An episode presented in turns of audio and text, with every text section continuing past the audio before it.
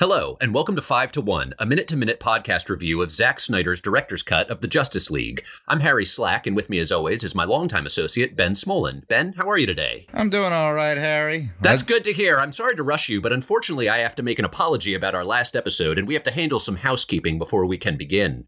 For any new listeners, if you would like to know what the show is all about, I will direct you to the first minute and a half of any of our previous episodes.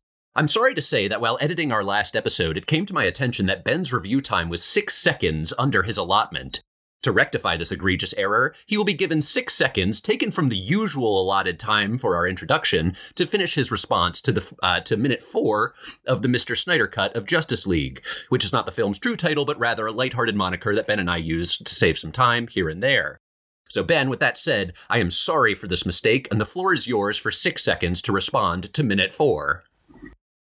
I liked that the villain seemed to be surrounded by things that looked like the pin toys that you would get from the nature store that you would leave your impression on. That's why I liked minute four. And that's all the time you are owed. Order has been restored. Whew. Now that that's out of the way, Ben and I have just watched minute five of Zack Snyder's director's cut of Justice League, and we will now each have two and a half minutes to respond in any way that seems appropriate to the minute we have just seen. Since time is a precious resource that must not be wasted, we will be sticking to the two and a half minute mark very strictly, so please excuse us if we interrupt each other. That said, Ben, the floor is yours for two and a half minutes. Great, thank you. Um, all right, so minute five. This was a rather dull minute. And I guess this is the first time during this process where it's dawning on me how many minutes are left in the film. Mm. And I'm a bit concerned. Just um, like, man, I hope we don't have more minutes like this one because man, nothing happened. Yeah. You know, so like minute five. Okay, what what what what do we have? We so we go straight into the ocean, and apparently there are a bunch of Aquamen. Um, Yeah. And they also have a cyborg box that they're keeping. hmm Um, and I went, all right, that's cool. So it's like an Infinity Stone type thing from Marvel, and like the cyborg box is going off for them, and that's clearly distressing them. And whatever disaster is, happening is because you know somebody accessed these cyborg boxes and is turning them on. I have to think it's probably Jesse Eisenberg, um, hmm uh, from Zombieland. Yeah. Like I, I have to think that he's the one who is behind. He hacked into the boxes somehow. Yeah. Um. Oh, and this also reminded me. I know that in a previous podcast I said I had only seen Man of Steel and the first Wonder Woman, but this minute reminded me that I had also fallen asleep during Aquaman on a plane once. Um, Oh. But I do remember not liking it. okay. So bad start. Um, towards the end of the minute, I think we're moving into Amazonia, Wonder Woman land. And I like that if only because it seems to be sunny there and everywhere else so far was so dark. So I liked seeing the sky. And my favorite part of this minute is that the credits told me that both Jeremy Irons and Diane Lane are in this film. Mm-hmm. Mm-hmm. And I like both of them. And I thought that was neat. Uh, and this reminded me of Jeremy Irons being the bad guy in Die Hard 3 Mm. and how terrible it is that he is found in Die Hard 3 because he has migraines. And uh, Bruce Willis like uses his information on his pill bottle to like track him down, and how like that is like the dumbest thing in the history of like good guy catching bad guy. But I don't hold that against Jeremy Irons, and I don't hold that against Diane Lane, of course. I'm just pro both of them, and so hopefully like we get some of them soon because this minute, like I said, was ooh nothing going on. Least favorite minute so far in the film. Um, and I hope Amazonia, if that's where we're headed, uh, gives us a, a kick in the guts a Mm. little bit to to get things going again. Mhm. Because uh, Mhm.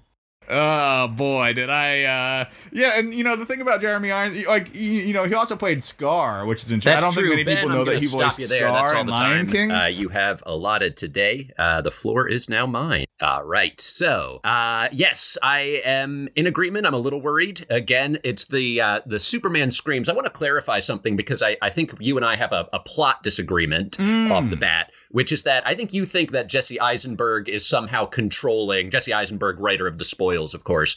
Um, that you think he is somehow controlling these boxes, and it, I, I'm not saying that's entirely wrong. It just seems very clear to me that the boxes are being activated by Superman's death scream. Interesting. Uh, and so you can hear still the you know the voice of Henry Cavill you know echoing and reverberating all around the world. It's the it's the scream heard round the world is is what I'm I'm calling this. Um, Uh, and my I, that's my that's going to get me to my first criticism of this minute, which is that if it is the case that the scream of Superman is activating the cyborg boxes, fine, I'm in. Great, maybe there's Lex Luthor's plan is to to get those activated. Um, here's my problem: sound moves uh, at different rates in different densities. Mhm. And so the underwater box could not be activated by a scream made by air. It just it doesn't hold, right? He would have to be dying underwater in order to have the same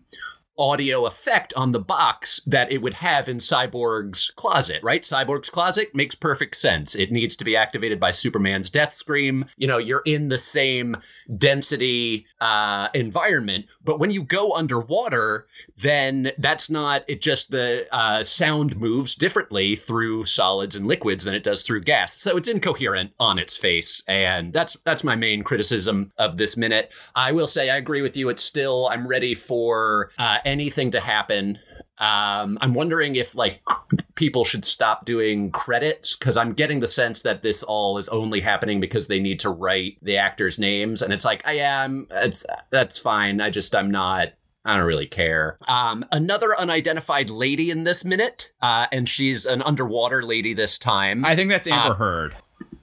Amber Heard, great. Yeah. Uh, still, as somebody who does not know any of these movies, it's just they're throwing wet, unidentified ladies at me uh, nonstop in these first five minutes. Harry, I'm gonna have to cut you off. I would right just there. love to Harry, know who Harry, any. I'm gonna have to cut you off right there. We're out of time. Okie dokie. Well, that's all the time we have for reviews today. If you enjoy this podcast, please take the time to subscribe, rate, review, or otherwise support this project. If you're looking for a way to enhance this podcast experience, feel free to watch along with us on your own. Uh, just be sure to start when it says the aspect ratio. That's when we're starting our timers. And make sure to avoid spoilers by not skipping ahead. Please join us next time when we will be reviewing minute 6 of 242 of Zack Snyder's director's cut of Justice League, or as we sometimes call it, the Mr. Snyder cut of Justice League. Goodbye.